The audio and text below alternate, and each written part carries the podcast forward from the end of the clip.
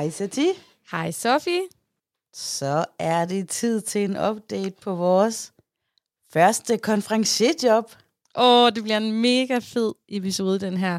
Vi skal tale om skør med rock.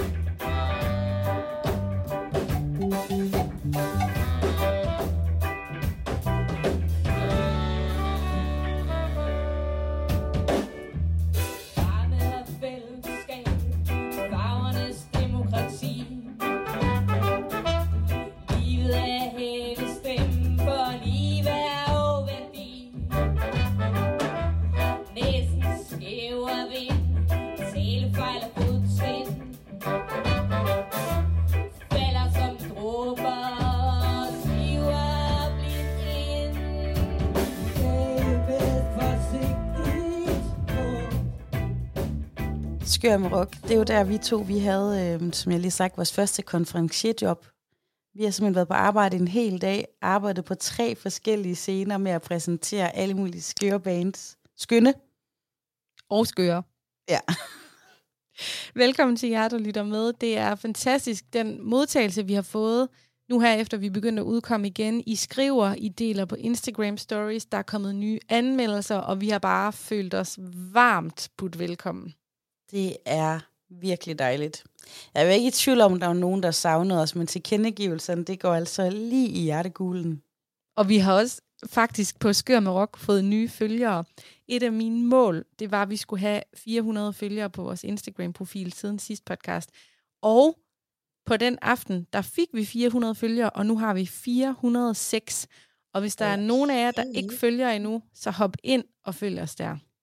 Også faktisk, fordi vi prøver at banke det og me lidt med op. Du er utrolig god til det på din egen profil, øh, som hedder Underfladisk.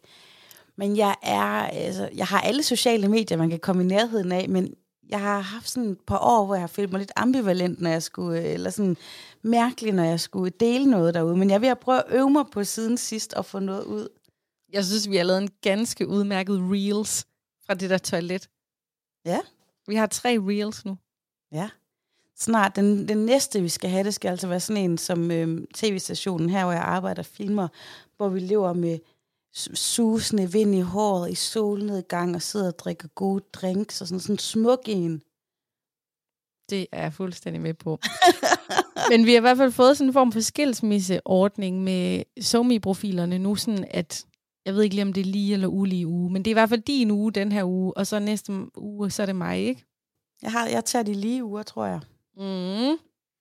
Nå, vi, vi er nødt til bare at kaste os ud i den her special edition, fordi vi har så meget at fortælle. Vi har haft et helt planlægningsmøde, inden vi skulle optage. Jeg har et hav af noter. Jeg har tre lydklip med til jer. Jeg har stemningsmusik fra festivalen, der kommer til at ligesom ligge lidt under, når vi snakker. Altså, vi har travlt, Sofie. Jamen, det har vi. Øhm, og det er så også, at vi lige skal huske os selv på, at vi lige skal have lytterne med, fordi vi to, vi, altså, vi eksploderer jo i samtalen her, fordi vi har så meget på hjertet. Men lad os bare starte helt ud fra dagens start. Altså, vi øh, var jo på job fra, jeg kom en lille smule halv time senere end dig, men man skulle være der klokken 10 om formiddagen. Først tog jeg letbanen ude fra Nordjurs ind til Aarhus Hovedbanegård, og så steg jeg på øh, bus nummer 100 ud mod Odder. Og der stod jeg af på Højbjerg Torv, som er en forstad til Aarhus. Og så var det faktisk, at jeg lige ville hive min GPS frem, fordi jeg vidste faktisk ikke, hvor Kravlund lå, det her Nej. værested, som hele festivalen skulle holdes på. Men så så jeg en mand med en guitar på ryggen. Og så spurgte jeg ham, skal du på Kravlund? For jeg vidste jo, det er skør med rock, så der er helt sikkert mange guitarister der. Og så sagde han, ja, du kan bare følge med mig. Og det var lige før, at på den fem minutters gåtur, så endte jeg med armen ind under hans arm og bare gå i Åh, gadedrengehop. Var han, han, øh, han var sød. ja, og i øvrigt så var det ikke en guitarist. Det troede jeg bare, det var bassisten fra Noobs. Og det er altså rigtig vigtigt at lige kende forskel på en bassist og en guitarist. Mm. Dun, dun, dun, dun. Men vi ankom klokken 10, mig og bassisten fra Noobs, og jeg havde nået ligesom at få en god lille indføring i, hvad er Kravlund for et sted? Hvorfor kom han der? Han spillede i band hver torsdag der sammen med nogle andre, og fortalte mig også sådan lidt om, hvad er det her for et frirum? Fordi Mm. det er et helt unikt sted i Aarhus Kommune, den her koncert blev holdt. Det er et sted, hvor skæve eksistenser og originale mennesker og folk med psykiske sårbarheder kan komme og hænge ud lidt ligesom en voksen SFO. det, der også er ganske særligt ved, øhm, ved festivalen i hvert fald, det er jo den her, det er 29 år gammel festival, som sådan går på skift øh, i landet til nogle forskellige væresteder alla Kravlund. Jeg tror, at nogle steder er bosteder, og nogle steder er væresteder, men fælles for dem alle sammen er, at de rækker ud efter folk med de her lidt psykiske sårbarheder. Og nogen, øhm, det kan vi så godt sige, under 30 nogle over tæerne, nogen var, var tydeligvis ramt og meget ramt, og nogen har måske bare kæmpet med det tidligere. Og, altså, jeg synes, hvis man kan sige, graden af, hvor dårlige folk var, var meget, meget forskellig dernede. Ja. Og med dårligt, der mener du altså udfordret på en eller anden måde. Udfordret. Altså, det, jeg, jeg er simpelthen så kajtet omkring det ord nogle gange, for man vil virkelig ikke sige noget, der støder nogen, men du ved, man kunne se, at nogen havde øh, brug for meget støtte og hjælp, og nogen øh, var måske også, jeg ved ikke engang, man begynder ikke at spørge, hvad folk kæmper med, det vil også være dybt upassende, men måske er der også bare nogen, du ved, der har været deprime over tid, og der var måske også, jeg kunne også se, der var nogen med handicaps, ikke? Og så, altså, det var meget blandet, men det var med med en skøn blanding af folk og kreative sjæle. Altså, det der Kravlund er jo, udover at de har det her musik som omdrejningspunkt, så har de jo også øh, kunst, og det er virkelig et magisk sted, synes jeg.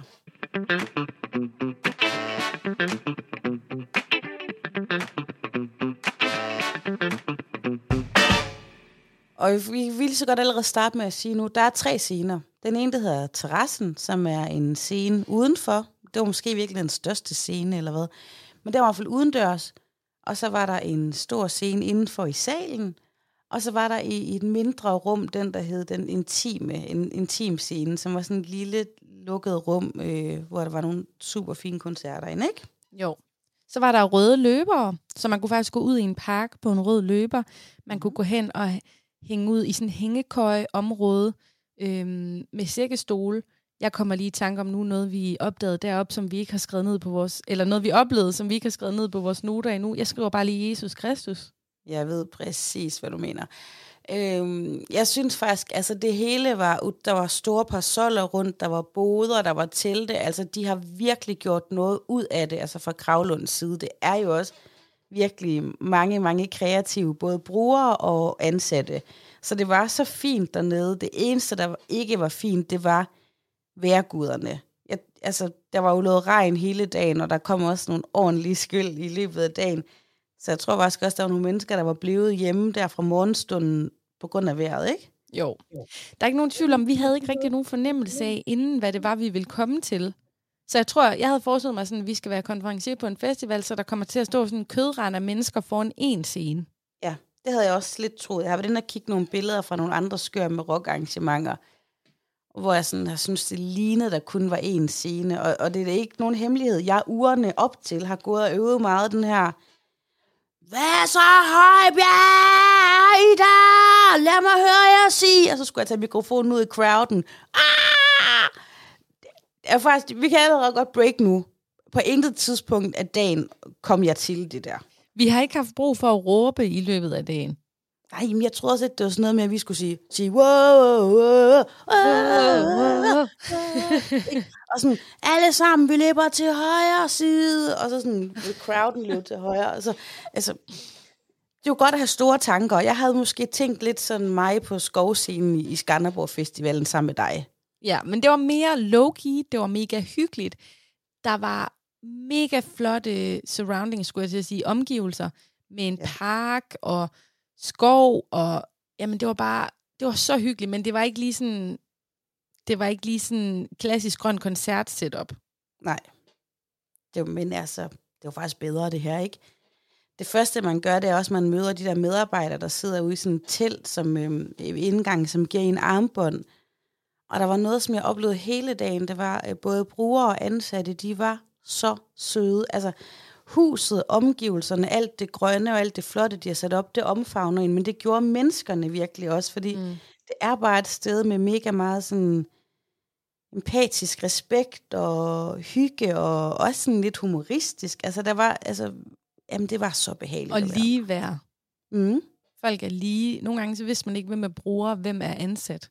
Helt sikkert. Der er ikke den der sådan nogle pædagoger, der går lidt ned i knæ og taler med babysprog til, til en. Altså, der var en god tone, og, og, og ansatte og, og brugere sidder, de dansede også, stod arm i arm foran scenen og klappede og sådan noget. Jamen, kæft, det var fedt. Men kl. 11, der skulle vi så levere en øh, åbning af hele festivalen, og det skete ude på terrassescenen, så det var udendørs.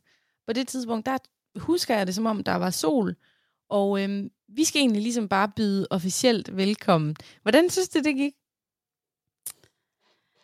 Øh, det gik da egentlig meget godt, ikke? Altså, der var lidt det der med, at folk sad også sådan lidt op i parken, og nogen sad over i et telt, og vi to havde allerede tænkt sådan, fordi igen, vi havde de, de store festivalsbriller på, vi, øh, vi byder lige velkommen med en fællesskål her. Ja. Og sådan, vi kan vist allerede godt sige skål nu, og så sådan, løfter folk bare en halv kaffekop.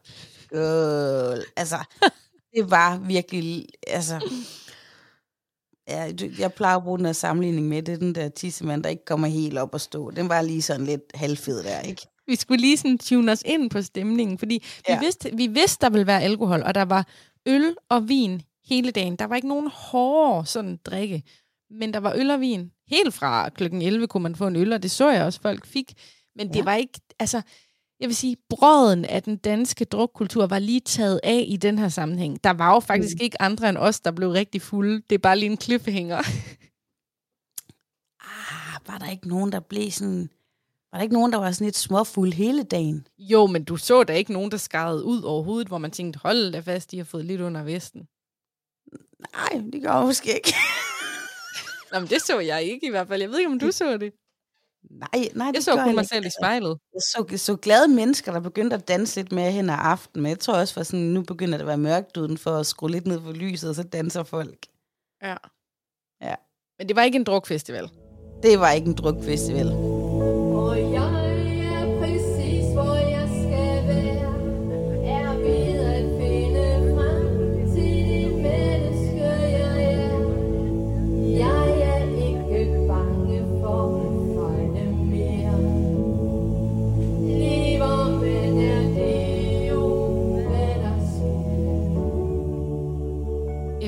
Startet festivalen op der kl. 11, så ser jeg sådan en kvinde, hvor jeg bare kan genkende hende, og min hjerne den begynder bare at køre.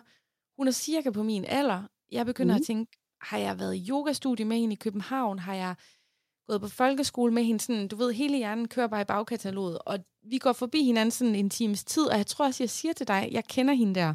Ja, det er rigtigt. Hun så Og utrolig så kommer hun, ja, og så kommer hun hen til mig efter en time, og så siger jeg bare til hende, hvor kender vi hinanden fra? Fordi det er ikke gået op for mig endnu. Jeg, jeg oplevede det faktisk mere, som hun nærmest var på vej hen i et knus lidt til dig Så var du sådan, kender vi ikke hinanden? Ja. Ja, det kan godt være, det var sådan, det var. Men i hvert fald, så siger hun, var du på Mols Festival for 16 år siden? Det er rigtigt.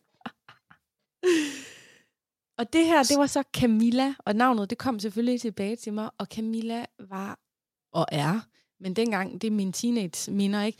Den smukkeste lille my, sådan en pige, du ved, med det rigtige ulede hår, og den rigtige hippie nederdel, og sådan noget. 14 år gammel, det var første gang, vi var på festival alene, det var ude på Mols, og det var de sejeste teenage-drenge, der arrangerede det her. Jeg var forelsket i en af dem. Ja, altså, den, min gamle forelskelse kom tilbage til mig, og jeg var faktisk tæt på at spørge Camilla, om det var noget med, at hun egentlig fik ham, og jeg ikke fik ham. Men så langt nåede vi ikke i Ej, samtalen. det skal du gøre næste gang, du ser hende. Men altså, ja. jeg, kunne, jeg har jo ikke set hende som 14-årig lille my, men jeg kunne godt se, at hun så dejlig ud, ikke? Smuk kvinde. Men hvad var Og- det nu så, Camilla, hun lavede her på festivalen? Jamen, hun var så sosu-assistent. Hun var ligesom blevet kaldt ind som backup, fordi de havde så travlt med at sætte alle de her ting op. Man skal jo huske, at det her det er et værested, der er blevet fuldstændig transformeret til en festival. Det er rigtigt. Så de havde mega mange arbejdsopgaver, så hun var bare lige blevet kaldt ind til at hjælpe til. Hun havde sådan en 10 timers vagt. Og øhm, vi spørger selvfølgelig det, man altid spørger om i Danmark. Hvad laver du? Hvor bor du? Og jeg siger så, hvad jeg laver, og at jeg bor i Gejl. Og så hun sådan, bor du i Gejl? Der har jeg haft en kæreste. Jeg kommer fra Bønderup, og det er sådan Det er nabobyen. Og lige så står I bare der og har jeres helt eget Molbo-moment, ikke? Fuldstændig. Og hun var sådan, jamen jeg er fra Bønderup. Min far ejer fiskehandleren. Så er jeg sådan, er din far Claus? Det er jo formanden for saunaklubben. Altså i den saunaklub, du er medlem af nu? Ja, det er det nemlig. Så han er forhenværende formand. Nu er der kommet en ny en, der hedder Carmen. Men, men Claus var formand, da jeg meldte mig ind. Og jeg var bare sådan, jeg har set din far nøgen så mange gange. Og hun bryder bare nu ud er i det jo grin. så her, at min hjerne den lige tænker tilbage til noget, du fortalte, måske enten i forrige, eller i hvert fald en af afsnittene i den her øh, sæson. Er det ham, der har sagt til din mand, at han har set hans kone nøgen? Ja, altså Hisham og jeg, vi var til øhm, fredagsbar op på Kron i Gærl, og så Claus han indleder snakken med Hisham med at sige, ja, jeg kunne jo næsten ikke kende din kone med tøj på. Mm. Og Hisham, åh, den var svær for ham at sluge. Nå, men nu er der lidt en gengæld, ved du kan sige, du kan have set din gamle venindes fars tissemand.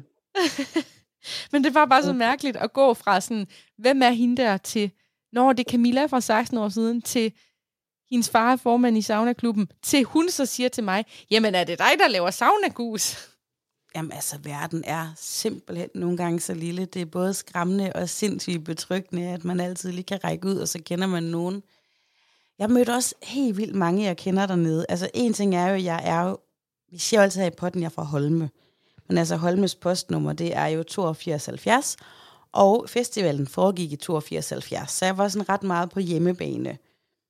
Så jeg kendte, altså allerede da vi kom derned, der kendte jeg medarbejdere, jeg kendte brugere af stedet, jeg kendte simpelthen så mange, og også nogen, jeg ikke engang vidste, kom dernede. Så det var bare sådan, jeg mødte bare ind til den ene krammer efter den anden. Det var fandme dejligt. Der var en af damerne, der sagde til mig, ja, jeg har jo kendt Sofie lige siden hun var en baby.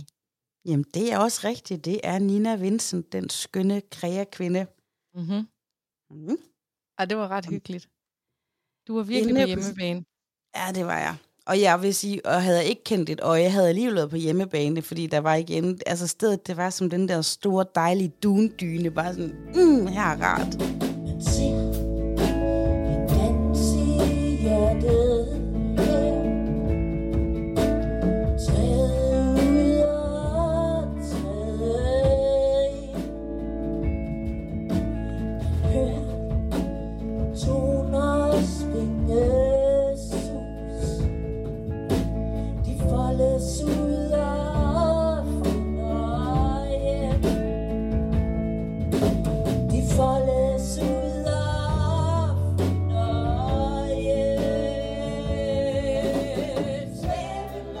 På det her tidspunkt, der er vi sådan et par timer inde i festivalen, og der er en fyr, der er kommet hen til os mm, tre-fire gange allerede og spurgt, hvad vi hedder. Mm. Han er faktisk en af dem, jeg kommer til at sige et par gange, uden at fornærme nogen, fordi jeg, jeg, jeg, jeg er lidt uvandt i, hvordan jeg skal fortælle de her ting, uden at føle, at jeg, jeg gør virkelig grin med nogen. Men noget af det kan jo lyde lidt morsomt, ikke? Han er en utrolig pæn fyr. Øhm, det kan man jo selvfølgelig også sagtens være, selvom man kæmper med psyken. Men han er en af dem, man ikke helt ved, om var ansat der, eller øh, bruger af stedet, fordi han var meget sådan ops på, hvordan vi havde det. Mm. Han kom hele tiden hen lige og tjekkede ind, sådan, Nå, går det godt? Hvad er det nu, I hedder? Og så, jeg hedder Sofie. Åh, det er et flot navn. Jeg hedder Sati. Åh, det er et flot navn. Utrolig sød. Og øh, den tredje, fjerde gang, han kom hen til os, det var faktisk, hvor han lige spottede, at vi havde taget sådan en lille pause op i hængekøjerne. Det var sådan lidt Yes. afsides. På det her tidspunkt har vi også en, en ekstra en med os. Øh, min gode veninde og pottens gode veninde, Maja. Hun kom ud for at tage nogle billeder af os og for at hænge lidt ud med os ude på festivalen, nu hvor vi endelig var i Aarhus. Så vi ligger også tre piger op i hængekøjen og har en blanding af en fotosession og en hyggesnak, ikke? Ja, så det, det betyder egentlig, at, øh, at kameraet, det ruller, da ham her fyren, han kommer op til os. Og I kan lige høre, hvordan det lød. Det var et flot navn. Det tror jeg ikke engang, man må hedde det. Nej, men jeg er den sidste Jesus Kristus slægt. Er du? Ja. Jeg kan noget med de sorte fugle. Er du? Ja. Nej, du har ikke nogen huller. Nej, jeg er ikke Jesus. Jeg, jeg er den sidste af Jesus Kristus slægt. Jeg er familie med Jesus. Ja, Hvordan ved du det? det ved jeg bare. Det ved du bare. Det kan man mærke, eller har du fået det at vide sådan i stamtræet? Øh, ja, altså det går tilbage til, dengang Jesus han levede for to. Der var Guds søn. Ja. Så, Så det er 2000 år siden, han døde. nej, 2020. 2020. 2020. 2022. Men du har faktisk også det der lidt mørke øjne og hår, ligesom han havde. Det er nok her, at jeg finder ud af, at, at han ikke er en af de ansatte. ja. På en måde føler jeg, at han var missionær. Ja. Han missionerede lidt kristendom. Øh, samtalen den fortsætter med, at han fortæller lidt mere om Jesus Kristus. Øh, nu er jeg jo relativt velbevandret i Bibelen, faktisk. Og jeg kunne høre noget af det, det var noget vrøvl.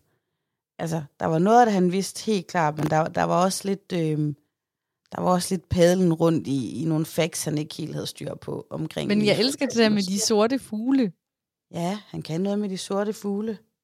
Og det var også, det var også en blanding af et smukt øjeblik, og også lige en anelse for ukult til mig. Når nogen kommer og kigger også, han havde pæne brune øjne, når nogen kigger med de pæne brune øjne, lige ind i vores pæne brune øjne, og siger, jeg kan noget med de sorte fugle.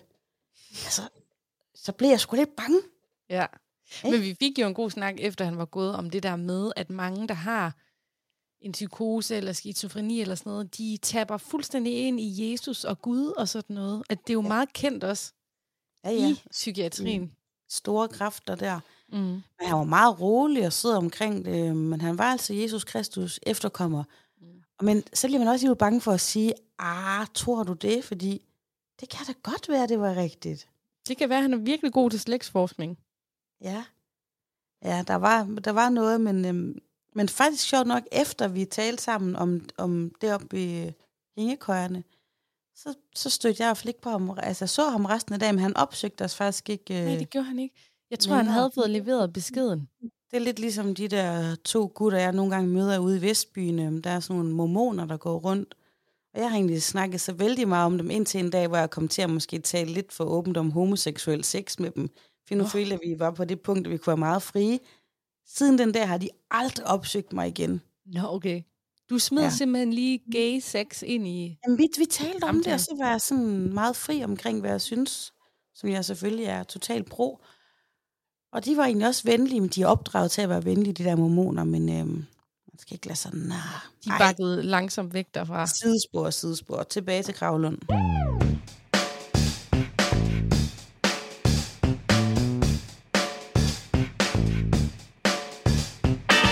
Vi skal til en performance. En af de første performances, der ligesom gjorde et stort indtryk på mig.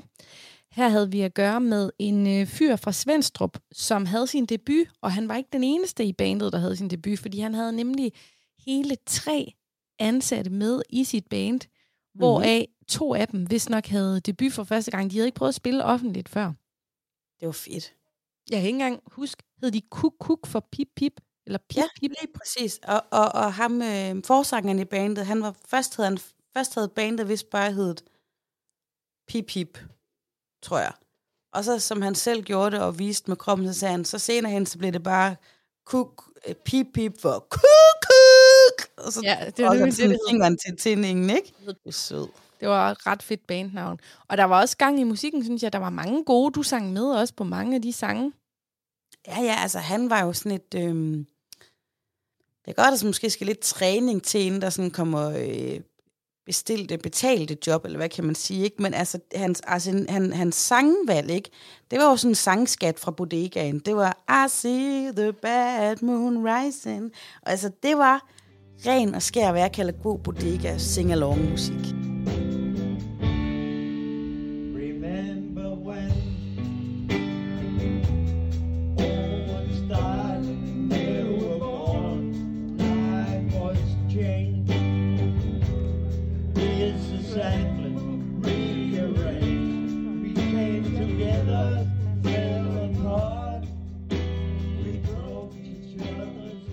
Og der var jo det med, at vi havde tre scener, så nogle gange var vi nødt til at splitte op. Så der var nogle gange, vi præsenterede banesene sammen, mm. og så var der nogle gange, hvor vi gik hver til sit.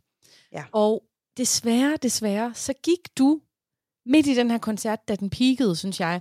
Fordi ja. øhm, ham her fra Pip Pip fra Kuk Kuk, Mike, han øh, præsenterede den næste sang. Nu skal vi lytte til Fuck You Softly, og den går ud til alle de mænd, der godt kan lide at lege med deres damer hårdt. det var sådan, han introducerede den. så forstår jeg faktisk bedre, inden at øhm, Pip Pip for Kukuk, han indtog scenen, der henvendte han sig lige til lydmanden, og så sagde han, jeg skal lige høre, må man bare sige alt, hvad man har lyst til? Og sådan, ja, det må man gerne. Sådan, så det han ville vide, det var, om der var noget censur på den her festival, og det forsikrede jeg mig om, det var der ikke. Så det er nok derfor. Der var også den der introduktion, hvor han sagde, at den her sang, der kommer nu, den går ud til min døde kone. Ja. Og ved du hvad? Jeg blev fandme rørt. Mm. Altså, Mikes sangstemme er måske en anelse, øhm, Rå. kunne man kalde det, utrænet og lidt rå, ikke? Altså, han er stadig den der uslibende diamant. Men den sang der til konen, hvor han selv sidder og bliver rørt, altså, jeg, jeg, jeg, kunne, jeg kunne sgu mærke det. Jeg bliver også lidt rørstrømsk der, du. Lidt følelsesladet. Det var faktisk en af de første koncerter, der gav mig sådan en følelsesmæssig mavepuster. Den var rigtig god, Mm. den koncert. Noget, der også, øhm, det kan vi lige så godt allerede sige nu, noget, der også sådan var et gennemgående tema i hele dagen, det var pæne mænd. God, Jeg vil sige, Mike han havde øhm, tre andre bandmedlemmer, og særligt de to af dem, de var... Man skulle ikke pusse solbrillerne mange gange for at se, at det var to pæne mænd. Det føltes faktisk ligesom at stå til grøn koncert og kigge op på det pæne band. Og du, du kaldte lidt den ene for den er... Øh, hvad hedder det? Ærke, nordjyske mand. Ja, han havde sådan et stort skæg og var skaldet og havde en flot kulør. Jeg husker det som, han havde sådan en sund... Jeg har lige været ude og arbejde med at hugge nogle stenkulør. Ja. Øhm, Jamen, han lignede sådan en nordjysk viking, og der er mange af de der mænd, altså stort skæg, det er en stor ting i Nordjylland, og jeg føler også skaldighed, det er en stor ting i Nordjylland. Det kan være generne heroppe, der bare går i ring. Og så var han muskuløs og sort t-shirt, og så stod han bare der, var det bass eller guitar eller sådan noget, han spillede? Ja, jeg kan faktisk ikke helt huske det. Men der var også en anden i bandet, som, hvor jeg sagde Okay, til dig... vi kan ikke, nej, stop, vi kan da ikke beskrive alle, så er der en tilbage, du synes er grim. Nej, fordi de to andre, det er fordi, jeg så ikke så godt ham bag trummerne. Nå. Men ham den anden øh, med det mørke, flotte hår, han havde også lidt skæg, husker jeg, også sådan noget virkelig flot mørkt hår. Der sagde jeg til dig, Sati, havde jeg været 15 år, så havde det altså været ham, jeg havde været forelsket. Så var du sådan, også mig, også mig. Han Fuldstændig var, enig. han var en youngster, men han var en pretty. Altså, teenage-pigerne vil helt klart have valgt den brune, lidt skinny med det Mhm. brune hår. Ja. Og så de voksne damer i 30'erne, de vil så have valgt den nordjyske arketype. Og der sker jo også bare noget, det vil jeg sige, i det der lys. Og det, kan, altså, det oplever jeg både til store koncerter og små koncerter. Men det der med folk, der står med et instrument i hånden, med det rigtige lys på sig, det kan simpelthen noget. Det kan det.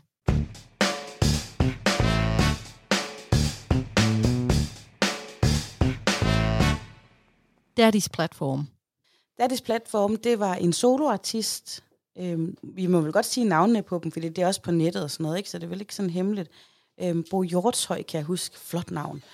Øhm, og han er også en, øh, en der kommer på, på stedet Kravlund fast og laver musik dernede. Men han var ligesom solist, og han havde faktisk kun ét nummer.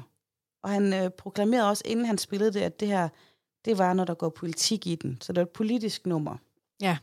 Vi var ude i noget, noget masse op. Vi var ude i noget toppen af poppen. Vi var ude i noget øh, Holmes Frank Sinatra, sagde du også tidligere. Han havde lavet, øh, det var, han kan huske, det var et, et f- Freya, Freya Readings. Readings Jeg har mine noter her, for jeg skrev det nemlig ned. Hvad står der her? Freya Writings. Nå, det var det, hun hed. Øhm, det var et nummer, han så havde taget. Øh, han var helt vild med nummeret, men teksten passer ham ikke helt, og så havde han skrevet en ny tekst. Ja, og det var jo noget omkring smerten ved at miste sine børn, og der var noget med noget Mhm. forældremyndighed og sådan noget. Ja. Jeg gik ikke så dybt ind i det tekstnære. Jeg, jeg åd mere sådan performancen, fordi at den performance, han lavede, den var en af de top tre performances, synes jeg, på dagen. Jamen, det var øh, magisk. Vi havde begge to, tror jeg, altså sådan et fælles moment der af, det her, det kan noget. Han tog mikrofonen, han var faktisk den eneste hele dagen, der havde en håndholdt mic. Øhm, og han øh, startede op på scenen, tror jeg, men ret hurtigt, så blev, altså, jeg fik også, du ved, sådan en blanding af Elvis, Frank Sinatra og fællessang på bakken, hvor du ved, hvor Johnny Reimer, han sådan lige går ned blandt publikum, lige svinger hovedet på skrå og giver folk et klap på ryggen og synger lidt videre. Altså, det var det ham her, han kunne. Ja, og så havde han et ret flot outfit hvor Han havde en meget hvid sweater på, som var rigtig flot, og han spildte ikke på den hele dagen. Og så Det er formåede han en, som sådan normalt øh, sorte soul-sanger vil gå i. fuldstændig rigtigt. Og han formåede ligesom at gestikulere med armene, og sådan, jamen det var som om, altså jeg tror jo med Dina og alle de der store stjerner der, de lærer jo, hvordan de skal gå rundt på scenen og danse og sådan noget. Det føler jeg også, at Hjortshøj havde øvet sig på. Ja, ja, altså han var, altså han var virkelig... Jamen, jeg, jeg, jeg bliver ved med at sætte store navne på, eller sådan noget, Dario Campeotto, eller sådan noget. Altså, den der måde, han kunne bare svinge sig rundt mellem folk, lige kigge på dem og lave et lille knips, altså, det var en superstjerne, som nærmest, øh, den slags blev slet ikke født længere. Og han Oh, indførte en ny form for genre også. Ja. Det var det der med, at han sang efter sig selv. Ja, ja, øh, altså det var, øh, altså hans vokal var egentlig øh, pre-recorded på et track, kunne man høre. Og jeg kan ikke finde, om det var meninger hele tiden skulle have lidt delay på, eller om det bare var noget, der sådan skete i, øh, under hans performance. Men det virkede super godt, så han var sådan, så, så den indspillede lyd sagde sådan, Daddy's little girls, daddy's little girls, og så kom det sådan efter sådan, this one go out to, this one go out. Ej, det var så skønt. Han kom hele tiden sådan lige et halvt sekund efter sig selv, men det var mega ny og interessant sgu. stil. Ja. Øhm, det, der var med ham, det var, han er øh, af højde, var han egentlig en ret lille mand. Men han havde simpelthen den der store personlighed, og var meget mandemand, sådan i påklædning, og, og da han så var færdig med at spille, så var han også bare, du ved, nogen var bare meget generte, og så, men al, der var han stadigvæk den her mega-performer, der var sådan, tak skal I have, jeg håber, I får en fantastisk dag derude, med masser af alkohol, vælg jer rundt i mudderet, og jeg elsker jer. Ja, det var sådan, han sluttede. Det var så fucking sødt. Jeg elsker jer. Han var, han, ej, jamen, jeg sgu fan af ham. Han er, jeg ved ikke, om hvordan vi må gå og hyre folk derudefra, når vi egentlig har været på et job der, men han er altså en af dem, jeg sagtens kunne se optræde siden sidst regi.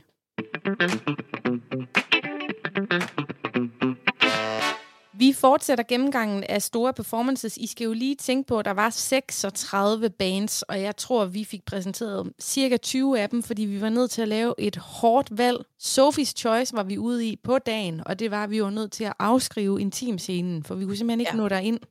Vi var derinde et par gange, men det gav heller ikke så meget mening, fordi den var vidderlig intim. Igen et super fint lille rum, men meget, du ved, med et piano og en sanger derinde. Øhm, så det gav også mest mening, folk selv præsenterede sig der. Så vi besluttede os lynhurtigt for at holde os til de to store scener. Jeg vil faktisk sige, niveauet fra dem, der kommer ned fra Kravlund, man kan godt se, at musik lidt er deres omdrejningspunkt, fordi stort set alle, jeg hørte, der sådan kom, når jeg siger kom fra Kravlund, så er det dem, der normalt er brugere af stedet, der de var så dygtige. Altså hold kæft, hvor er de dygtige dernede fra. Det er lidt ligesom, når Aarhus Friskole tror op på Lille Skolefestival, så ved man også bare, det er en af de gode. Og sådan var det altså også. Hver gang der kom nogen fra Kravlund, så vidste man bare, at det her, det holder bare 100. Ja, kvaliteten var høj. Mm. Men der var også nogen, som ikke kom fra Kravlund, så vidt jeg husker, som var ude på terrassescenen, hvor der var en kæmpe fest. Der var 80'er hits. Der var Coldplay. Og der var Banandamen. Kan du huske hende? De øh, kom fra, øh, jeg lige glemt, hvad det hedder øh, stedet, men det var et sted i Skanderborg, som er sådan et dagcenter, hvor man kan komme. Øh, de spillede, øh, de var faktisk rimelig mange i bandet, ikke en fem-seks stykker. Og den ene sangerinde, en lille petit, smuk dame med mørkt hår, som havde et bananskørt på, sådan nogle store filtbananer. Det lyder lidt mærkeligt, men det gav mening, når hun stod der. Det var sådan lidt afrikansk-agtigt, ikke? Og hun havde også store bananer i ørerne, og alt matchede og gule øh, gummistøvler, og inden i dem havde hun gule strømper, så hun var så fin.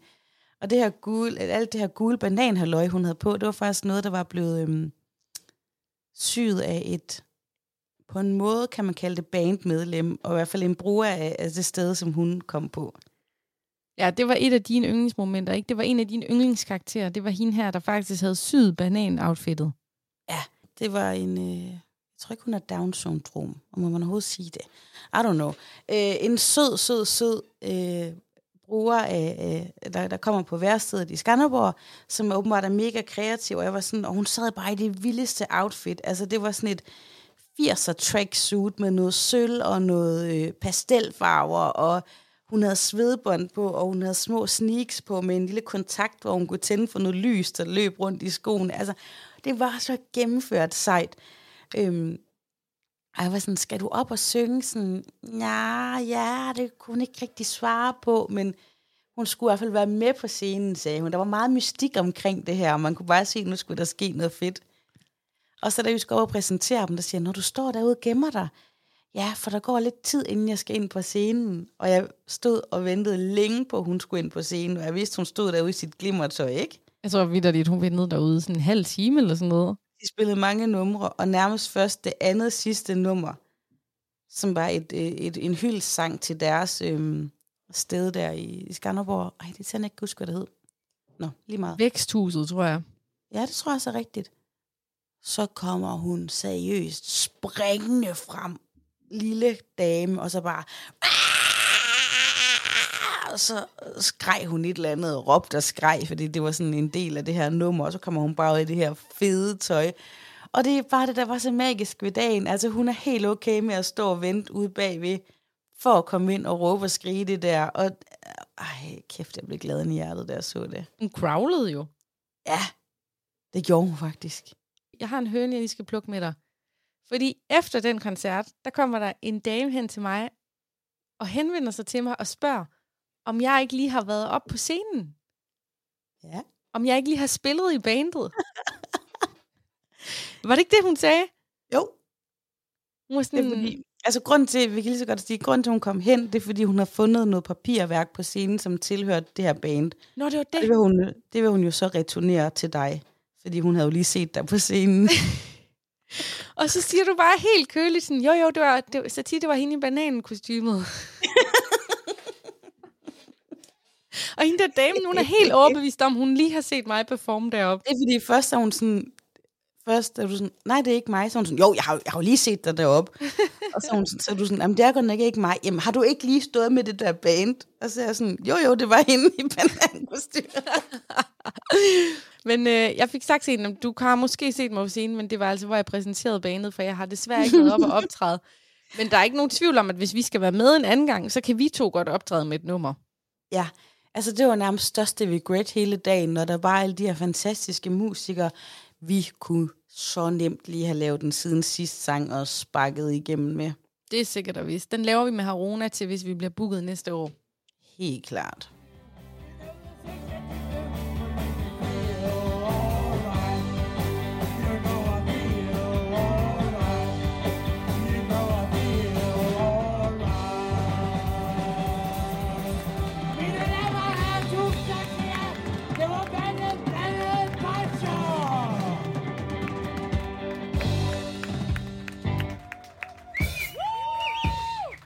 Øhm, det næste band, vi skal til, det øh, hedder Blandet Bolsjer. De øh, var et stort band med en ret karismatisk forsanger. Forsangeren øh, havde jeg faktisk sådan i, det havde du vel også, i løbet af dagen lagt lidt mærke til, fordi det var en transkønnet person, som var meget stejlet ud og flot, altså vildt tøj, vilde smykker, vild make-up og vildt hår, ikke? Altså allerede inden, at de skulle på scenen. Havde der været en street-fotograf til den her festival, så er der ingen tvivl om, at Linda Lind havde fået taget sit billede. Helt klart. Og, og det er ikke sådan noget, nu sidder vi og driller Linda Lind. Altså, Linda Lind kan godt lide at blive set. Det kan man, altså, hun mejer sig ud, så man lægger mærke til hende. Hun er en stærk karakter. Mm-hmm. Det, der var så overraskende ved Linda Lind, det var også den måde, hun sang på. Altså den måde, hun leverede sin performance med blandede bolcher på. Fantastisk, karismatisk stemme. Der var jo allerede en lille kontrovers, da vi skulle op og præsentere Linda. Ja, vi, altså, vi går sådan klar, fordi det, der sker der, inden hver band, vi skal præsentere, så går vi to lige op, øh, eller, eller hver for sig, alt efter hvordan vi nu lige skulle præsentere dem, og får lidt forhåndsviden. Hvor kommer I fra? Hvad hedder jeres band? Er der noget, vi skal vide? Er der, er der noget, vi skal sige? Og der kunne jeg godt se, der blev Linda Lind enormt intimideret, fordi så var hun sådan, ah, ah, ah, det har jeg styr på. Og så kommer Mads, den søde medarbejder fra stedet, som er sådan lidt vores kontakt, og så er han sådan, det er bare fordi, at Sofia, hun øh, vil gerne præsentere jer. Ej, det, det har jeg styr på. Og Linda Lind havde simpelthen, så sagde hun, det hun øvede sig på i 14 dage. Hun har øvet sig på, hvordan hun skulle præsentere det her band, og det hele, det var vidderligt planlagt til mindste detalje, og det skulle jeg på ingen måde blande mig i. Det er også fordi, inden de gik i gang, der havde øh, Linda Lind delt en masse øh, ark ud med nogle sangtekster på. Det skarpe øje ville kunne se, det var, det var noget John Mogensen og sådan nogle hits, men der var ændret lidt i teksterne. Det var der. Det var det, man skulle, og man måtte meget gerne synge med. Ligesom med Daddys platform, så var der også lidt politik over den her performance. Ja. Det var der. Linda Lind, øh, jeg tror, hun er den person, der har talt højst i mikrofon den dag. Altså, hun gav den fuld sang og skrald. Altså, både når hun præsenterede bandet, så var det altså helt nede fra det nederste af maven, lyden den kom ikke, og, og, og en, en af numrene, den blev præsenteret ved, hun lavede sådan en lidt ond grimasse, altså hvis man kan kalde det, eller sådan lidt en lidt rock and roll grimasse, så var hun bare sådan, Skal vi lige høre lidt? to halve times tid. Vi kommer fra Kolding af, og vores band det hedder Blandede Bolsjer. Men se, det er sådan, så præsentationen af bandet, den kommer faktisk lidt senere her i løbet af sættet. Så derfor, mine damer og herrer, igen, så vil vi gerne have lov til at sige tusind tak, fordi vi må være her, og håber, at I vil nyde det rigtig, rigtig meget.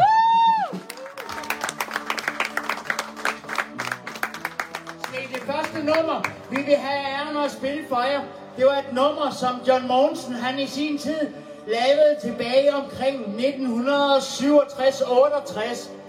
Mine damer og herrer, I får nu nummeret Grufuld Mari! altså der kan man jo bare høre det, det der med grofuld Marit. Altså, hun kunne lige så godt være ringside-kommentator til et boksestævne, ikke? Altså, Jeg blev faktisk meget sådan, inspireret af hende i forhold til vores værtskab. Hun kunne virkelig noget, og, og når hun op, altså, gik derop for mikrofonen, det kan I selvfølgelig ikke øh, høre, men det var hele kroppen, der performede, og ansigtet, og hun var bare så selvsikker foran den her mikrofon. Selvom vi begge to sidder og taler i mikrofoner mange timer hver uge, så var det her altså noget andet.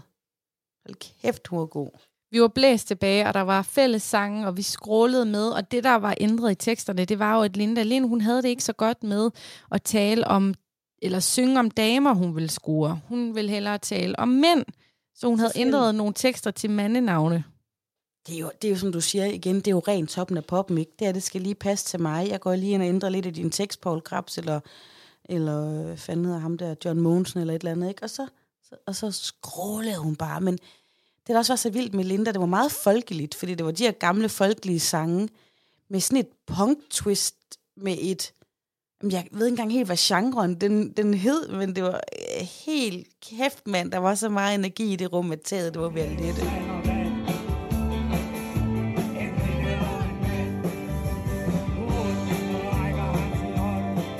Og jeg fik jo et interview med Linda Lind.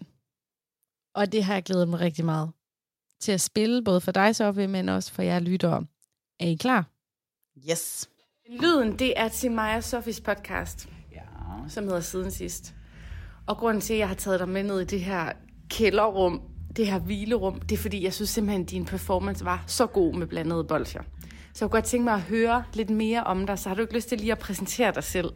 Jamen, jeg hedder Linda Lind. Jeg er, bliver 44 lige om lidt, og er transkvinde.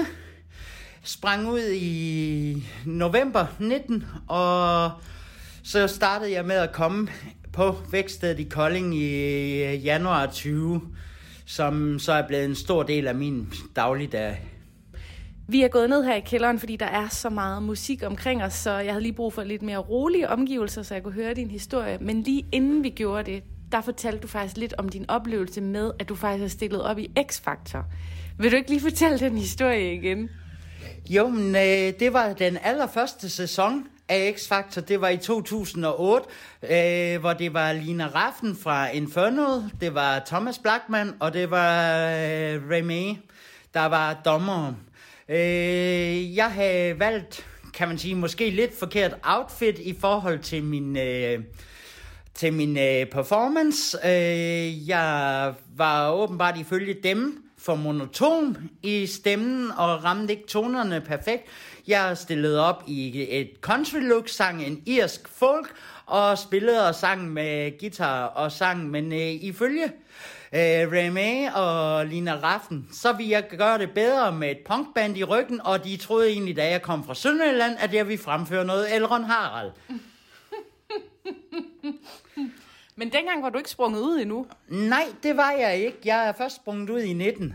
Det har været lang tid undervejs. Det er igen det der med, det der ligesom med, når man er tidligere alkoholiker, som jeg er, så det der med at komme til den selverkendelse, og tage det skridt til at komme over grænsen, hvor man egentlig får mulighed for at gøre det, der, der er lang tids under, øh, opbygning undervejs.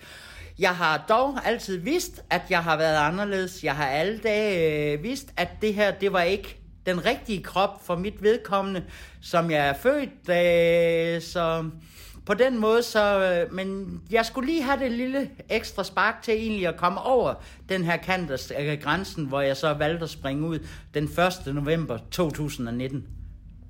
Og nu sidder du her på Skør med Rock i Højbjerg i Aarhus, og du ser fantastisk ud. Altså, kan du sætte lidt ord på dit outfit i dag?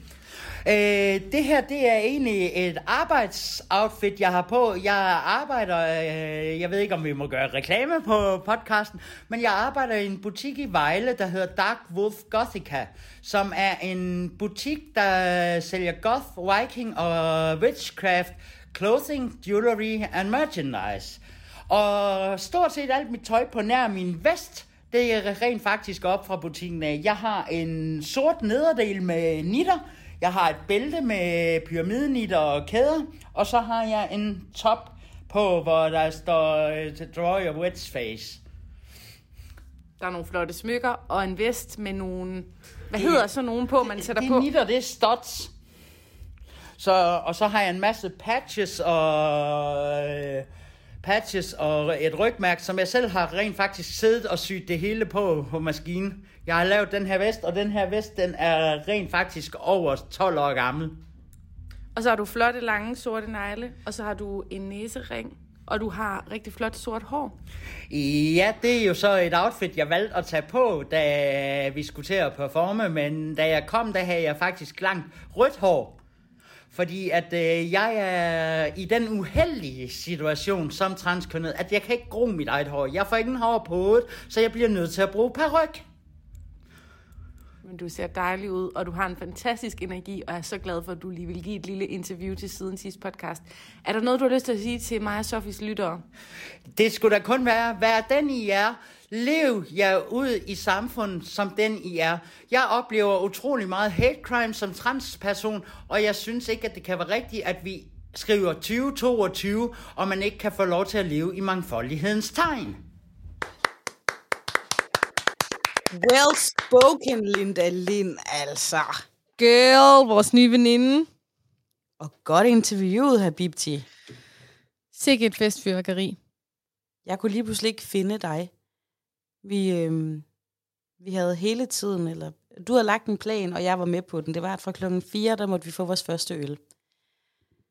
Og så begynder vi faktisk, at den tror, den når den snisser op på klokken 5 endda faktisk, eller endda lidt senere, da, til, da vi får vores første øl. Men vi skal tage vores første øl, og vi går i madkø.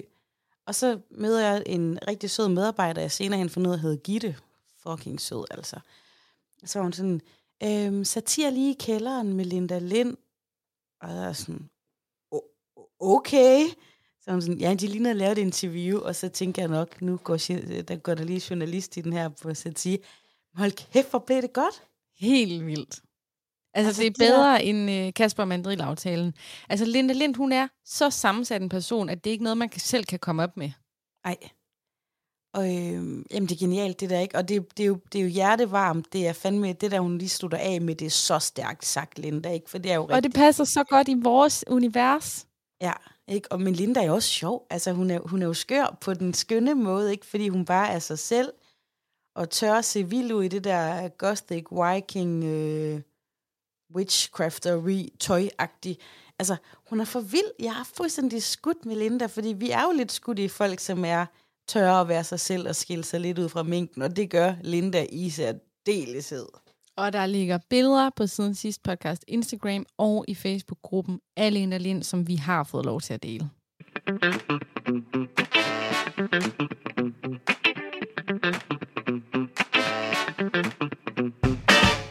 Sofie, inden vi rykker til efterfest-snakken, så er der lige to karakterer, jeg i hvert fald mere har på mine noter her. Fordi der var jo nærmest en kendis til den her festival. I hvert fald en, der lignede en kendis. Og det var jo ham, jeg kalder Hagrid. Det er rigtigt. Øh, jeg kan faktisk ikke huske hans øh, oprindelige navn, men det er også ligegyldigt. Han var en fyr, han, han sad i, øh, i rullestol. Ja, det hedder det vel. Ja, en rullestol. en stor, øh, meget kraftig mand, øh, utrolig sådan mørk, altså han var ikke mørk som mig, men du ved, mørkebrune øjne, og håret var blevet gråt, men man kunne se, at der havde været mørkt en gang, altså øh, utrolig pæn fyr. Øhm, Han mindede mig bare så meget om Hagrid for Harry Potter. Ja, det er også rigtigt.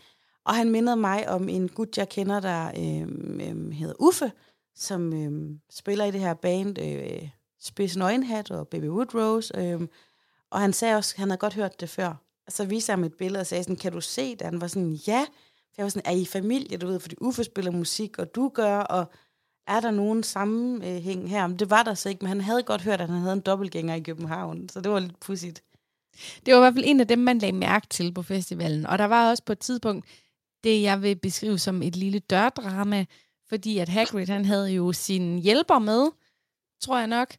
Eller også var det bare, en hjælper. Jeg tror Eller også- bare, han satte folk i sving. det, måske var det bare alle, der var hjælpere. Men i hvert fald, han skulle ind af sådan en backstage indgang ved siden af, ved siden af scenen, og der var jo, altså han havde jo kørestol, så han kunne fandme ikke komme videre. Og det var altså ikke sådan elektrisk, det var sådan en, man lige sætter hænderne ned på og ruller, ikke? Ja. Så han var stok på et dørtrin, og så sad han og knipsede, ligesom man knipser af en tjener. Så knipsede han over til alle dem, han kendte. Kom lige, kom lige, kom lige. Der gik altså, bare lang tid, før der kom nogen. om, at, at Hagrid, han var han mand, der godt ved, hvad han vil, ikke? Altså, jeg så ham, han flere gange satte folk i sving. Mm-hmm. Jeg var ved at dø af grin, da du sagde sådan et eller andet. Fordi du er så tør nogle gange. Du er sådan helt Frank Vam tør. Og, så, og han kæmpede i særdeleshed over ved den der dør. Men vi gik heller kender hjælp, fordi vi var jo ligesom på en chance.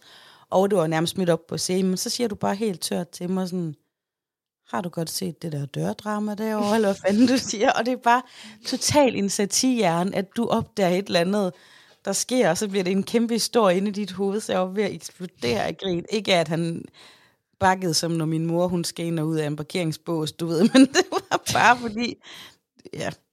Men jeg så, han satte folk i sving. Hagrid, han spillede også musik, han var med i et band, eller, øhm, der var en gut, hans band, Blishmish.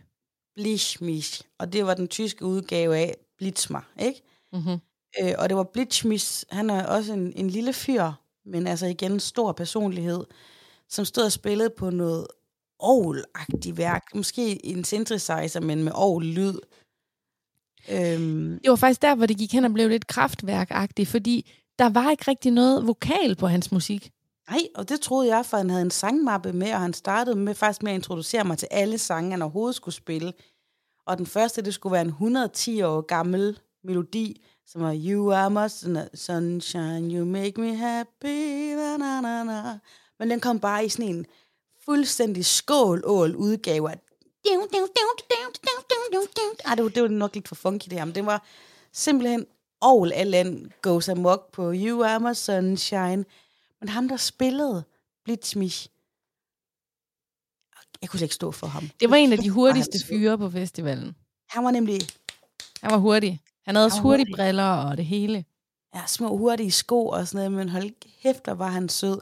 Og så var der to andre med i hans band. En trommeslager, der gik sådan lidt til og fra, og så var der Hagrid, som sad og lignede mere sådan en, der kunne spille på Tønder Festival med, med et eller andet irsk folkeband, ikke? Jo. Men han var ikke meget for at give den op for de to andre, der hjalp ham i hans band. Nej. De var bare sådan lidt det løse backup. Bleachmiss var stjernen. Det var et umage par, lad mig sige det sådan. Vi skal til efterfesten nu, Sofie. Og hvis du har overvejet derude at hoppe af og ikke høre mere i af podcasten, så vil jeg sige, bliv hængende, fordi der kommer nogle ret legendariske lydklip nu. Men den her festival, den startede jo kl. 11, og der kom flere og flere mennesker i løbet af dagen, og den, den peakede kl. 10 om aftenen, hvor der blev spillet de sidste par numre, blandt andet Pink Floyd og noget funk og sådan noget. Og så blev der ligesom rimelig hurtigt lukket. Altså, hvordan vil du beskrive sådan afrundingen? Den var, at folk trak udenfor, og øh, festivalsgæsterne, jeg tror lidt de ting, som man skulle sidde derude for at holde fest, men nu er lige ved at kalde dem de voksne, det er det jo ikke. Men de ansatte var sådan lidt, tak for i aften, vi lukker nu, og begyndte at sådan gøre sig klar, vi ses, hej hej, jeg går hjem nu.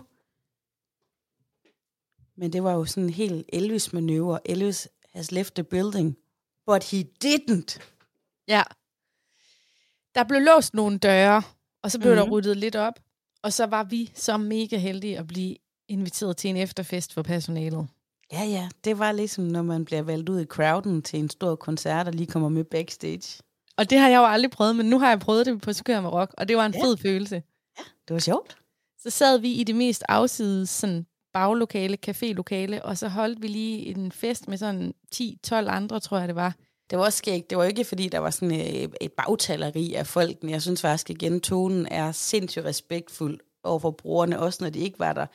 Men der var selvfølgelig nogen, der kunne blive delt en lille smule mere her, når vi sådan, nå, jamen, hvad er det nu lige med det? Nå, men det er fordi, eller et eller andet, ikke? Så vi kunne få sådan... Altså, Hvem er forelsket i hvem og sådan noget. ja, sådan, nogle små søde facts, som ikke var udleverende, men alligevel var noget, som de ikke stod og sagde, mens de var på job. Ikke? Det, var, det var en god afrunding.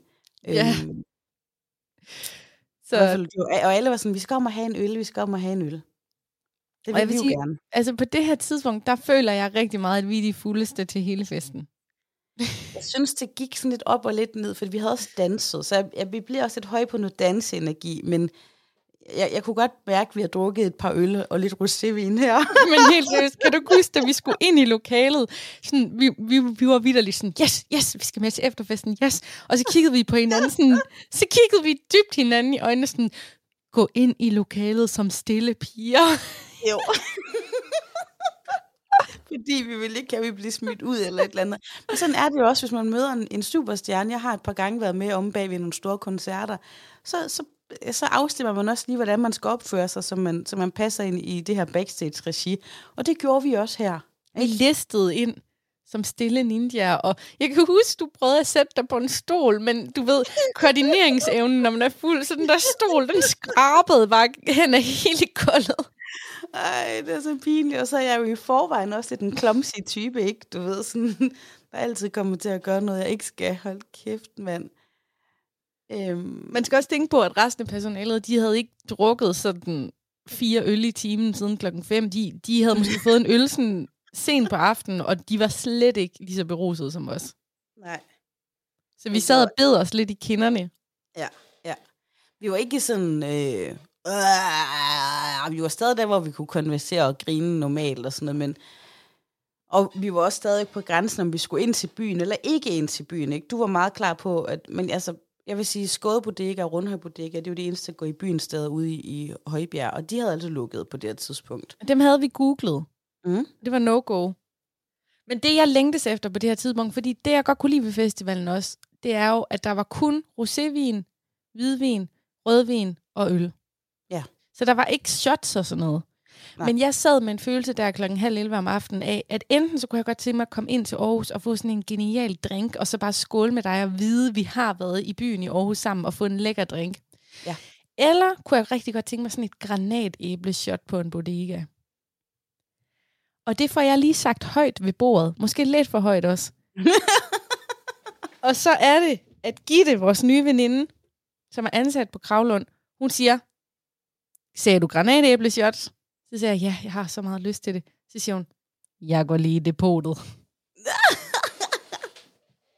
Og det gjorde hun i sandhed også. Hun kom jo tilbage med mega mange flasker. Hun er faglen fuldt af det ene og det andet. Men Gitte havde også lyst til granat et æbleshot. Hun var fandme sød. Altså, Hun kom der- jo altså med små vinglas. Det var det, der var shotsene. Jeg Altså, synes det var også, Gitte vinglas. hældte nogle velvoksne shots op. Så der var tequila, der var granatæbleshots, og der var nogle andre ting, jeg vidste ikke fik kastet mig over. Men hun havde så meget i det depot, og hun var bare klar på at starte en fest. Og det var, fordi hun boede i Randers, men hun skulle sove på sofaen. Helt alene. Så vi, vi var også ude at finde puder og tæpper til Gitte og sådan noget. Øh, Det, til sidst var det faktisk kun Gitte, dig og mig, der var der. Øh, Mads var den anden sidste ansatte, der gik, og så var det bare dig, mig og Gitte. Og det var fandme hyggeligt. Altså, da vi krammede hende også bare mega meget, da vi gik, for det var bare så sjovt. Det var så sjovt, og jeg føler, vi kunne have blevet der hele natten. Men som de professionelle, vi var, der var det en efterfest på en time eller to, og så trak vi os, for Gitte skulle have sin søvn, for de skulle lave brunch klokken 8 næste morgen.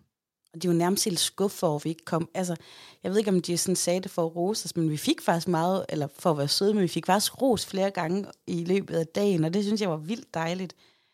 Så kommer der noget pinligt her. og jeg vil så gerne slå fast med syv tommer søm, hvis ikke større. Der er ikke nogen andre i verden, jeg har lyst til at kysse på en Larsemand, hverken når jeg er ædru eller fuld, men du ved, men man kan godt sådan gå og lave lidt pigeshows. Ah, han er flot, ham der, sådan noget, ikke? Og der var i særdeleshed en dernede, vi synes var, var okay pæn. Mm. Og så kom jeg ind på Facebook, der har fået en venneanmodning for en af dem, der var med til festivalen og sådan noget, og så kunne jeg lige se nogle af dem, der arbejdede, og så så jeg ham, vi synes, der var flot. Og så ville jeg lige kigge på billederne, om han egentlig nu var så flot, som vi havde syntes. Altså her, der taler vi om natten, da du var kommet hjem, ikke? Ja, der kom hjem, ikke? Jeg ligger altid lige kigger lidt Facebook og laver sådan en stalker. Og da jeg så så ham der, så ville jeg lige se, om han var pæn. Men i, i, i rosé og, og, og, og øllenes lys har jeg åbenbart kommet til at give en venneanmodning. Nej, klokken to om natten. Så upassende. Så oh. pinligt, altså. Så oh, næste fedt. morgen, der kunne jeg sådan se på min Facebook, du ved, den kom med sådan en notifikation, øh, venneanmodning, afventer. Og tænkte sådan, Ej. hvad fanden er det for noget? Så kunne jeg se, at kom til at sende en af medarbejderne, en mandlig, en venneanmodning. Men det skrev du selvfølgelig til ham. Jeg, jeg annullerer lige den her. Jeg skulle bare lige se, om Nej. du også var lækker Ja. på Facebook. Jeg annullerede den bare og fik altså angsten sved under min arm, og pinlighed er bare sådan, no, no, no, no, no. Åh, oh, hvis han hører det nu, kan vide, om han havde nået at se det. Han ved jo ikke, hvem af dem det er. Nå Nej. jo, hvis, jo, hvis han selvfølgelig havde set den. Jeg nåede sådan at tænke sådan, helt ligesom når man er ung og forelsket, hvor man skal sjusse sig frem til, hvad ens date har gang i sådan. Jeg tænkte, okay, han er nok træt, og de skulle være derude allerede klokken 8 om morgenen eller brunch. Han har formentlig ikke været inde på sin Facebook, så jeg bare sådan kunne luske den der an- anmodning væk, uden Jeg han tror heller ikke, han har set det, Sofie. Men det, der var grineren, det var, da vi sådan lige nævnte for Gitte, at hun havde mange flotte kollegaer, så var hun sådan, ja, de er mega lækre, men jeg er vant til dem nu. Ja, så hun så det ikke rigtig længere, men alligevel kunne der rammes både det ene og det andet op, altså på den fede måde igen. Skal ikke, øh, men, men de var da også flotte, og så er der altså virkelig der mænd in action. Altså, jeg bliver simpelthen sådan, og jeg kan også bare nærmest blive, hvad man kunne kalde starstruck på en god tømmer. Altså, når jeg ser nogen, der gør noget med lethed, så bliver jeg helt vild med det. Og det gjorde de her mænd, altså også Mads, ikke, der bare styrer det, og sød og dygtig, og altså, de der medarbejdere,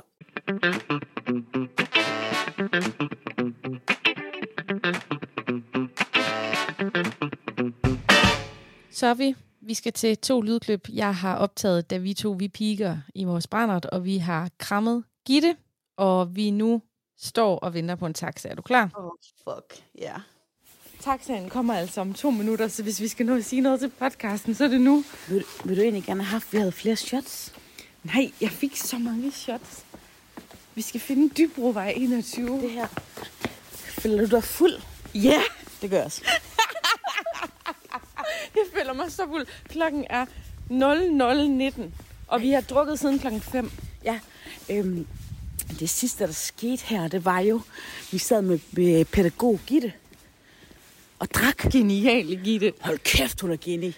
Husker du din flaske, du fik af hende? Den er lige i min rygsæk. Ej, hvor var hun sød. Helt vildt. Altså, jeg, jeg følte mig næsten, lidt ligesom når jeg er hjemme ved Anna Stina.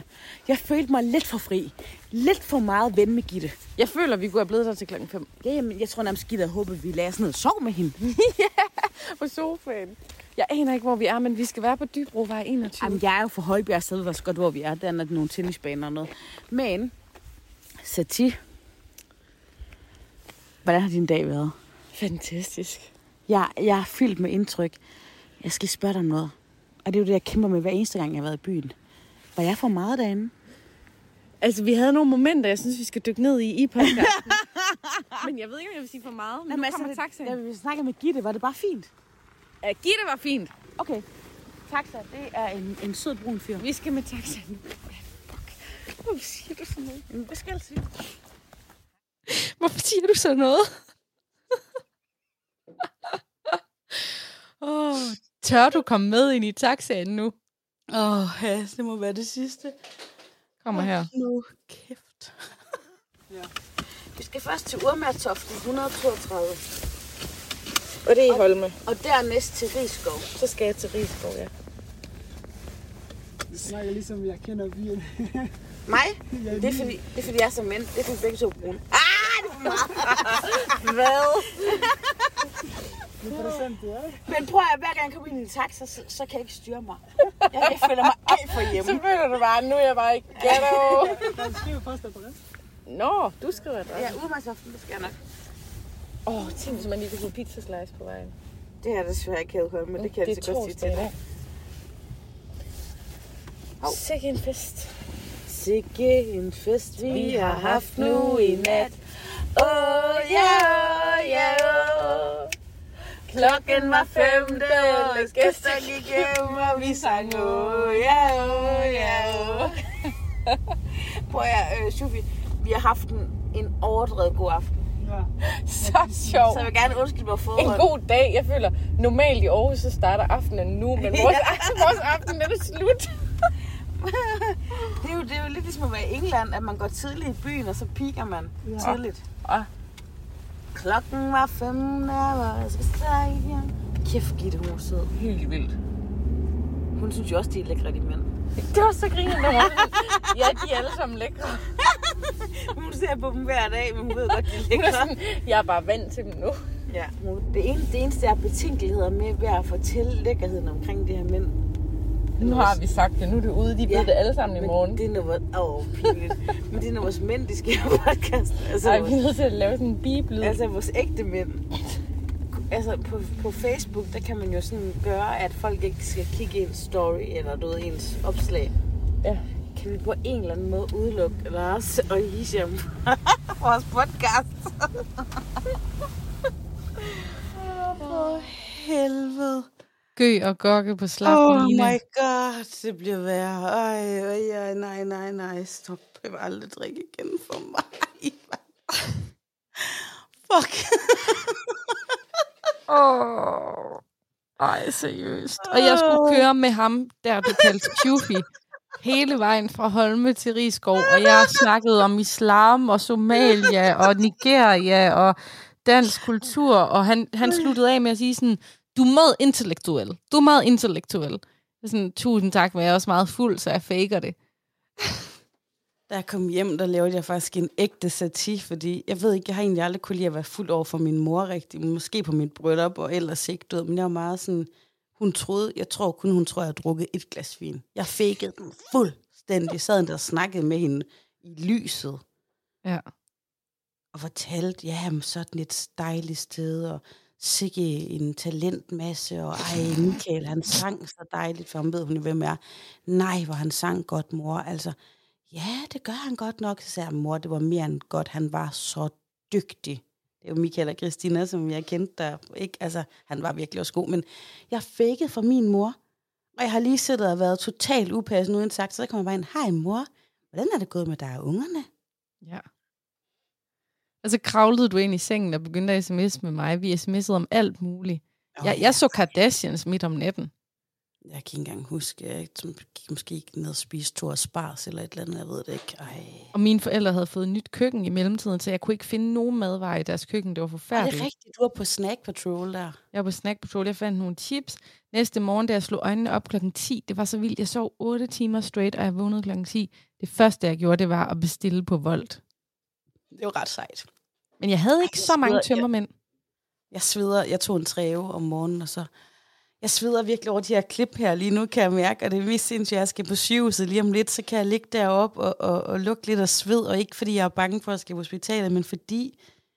Og jeg, og jeg er lige på nippet nu til at sige sådan, det der, det sender du ikke ud. Fordi jeg kan mærke, det er for pinligt. Men for siden sidst fællesskabet, sisterhood, og jeg godt kan lide, når vi sætter vores egen røv i klaskehøjde, så skal det der selvfølgelig med. Men jeg kan godt sige, at jeg har betænkeligheder ved det. Ja. Det Man, også man er bedst til at være fuld, når andre også er fulde, ikke? Hvor en stemme lyder jo forfærdeligt, når man er fuld. Også den Hvorfor der bliver man- toiletvideo, vi lavede, som ligger på vores Instagram. Min Ja. stemme lyder så dum. Og, og, og hvorfor bliver man også så fokuseret på de der mænd? Altså, og næsten, når jeg lige lukker øjnene nu, kan jeg ikke, ikke sådan helt præcis huske, hvordan de så ud. Og vi snakkede heller ikke med de mænd. Vi kiggede kun på dem. Ja, vi var jo ligesom sådan to piger på en campingplads, du ved, der har set nogle store drenge op ved poolen. Altså, drengene aner ikke noget om os, men vi har bare gået og holdt øje. Fuldstændig. Altså, eller jeg vil sige holdt øje, det var egentlig måske ikke noget, vi gjorde hele dagen. Det var måske noget, der opstod først den sidste, de sidste tre kvarter. Jo mere vi drak, jo mere interesseret blev vi i de der. Jo mere følte vi, at vi var backstage til en eller anden verdenskoncert. Åh, oh, hvor er det pinligt. Der er en person, vi ikke har fået talt om, kan jeg se på mine noter, så jeg tænkte, fordi du laver sådan en god parodi på ham. Det, altså, fordi ikke nok med Hagrid var der, så var Ron Weasley der jo også. Jeg havde en meget dyb samtale med en rødhåret mand, der mindede lidt om Ron Weasley fra Harry Potter, omkring brugen af smartphones. Ja. Rødhåret, og det er jo ikke nogen hemmelighed, at jeg er besat af rødt hår i alle afskygninger. Og det der, han havde bare smukt rødt hår og rødt skæg. Lille, petit mand. Og så tager du fat i ham, for du ser, at han har ikke en smartphone, og så siger du en eller anden besked. Kan du godt... Nå, det er fordi, du gik og været folk til Instagram, og så ville mm. du, tror jeg, du ville finde ud af, om han havde Instagram på den der, så han kunne følge siden sidst. Mm-hmm. Og så får I en samtale. Og så svarer han der sådan, nej, jeg, jeg har ikke Instagram på denne her telefon. Og så er du sådan, nå, nå, nå. Og så havde I to en lang samtale om Gmail, for han sendte mange mails på sin telefon. Og så var han så sød, ligesom sådan et hundevalp, så kom han helt tæt på dig og sit hoved helt ud til dit hoved. Han var en høj fyr, og du sad ned, så han bukkede sig sådan ned. Og så stod han bare meget tæt på dig og fortalte om hans telefon, og han er rigtig fra Sjælland, men nu bor han i, i, i, i Kolding. Ja, han var virkelig legendarisk. Jo mere han talte, jo tættere på kom han. Ja, det var ret sødt.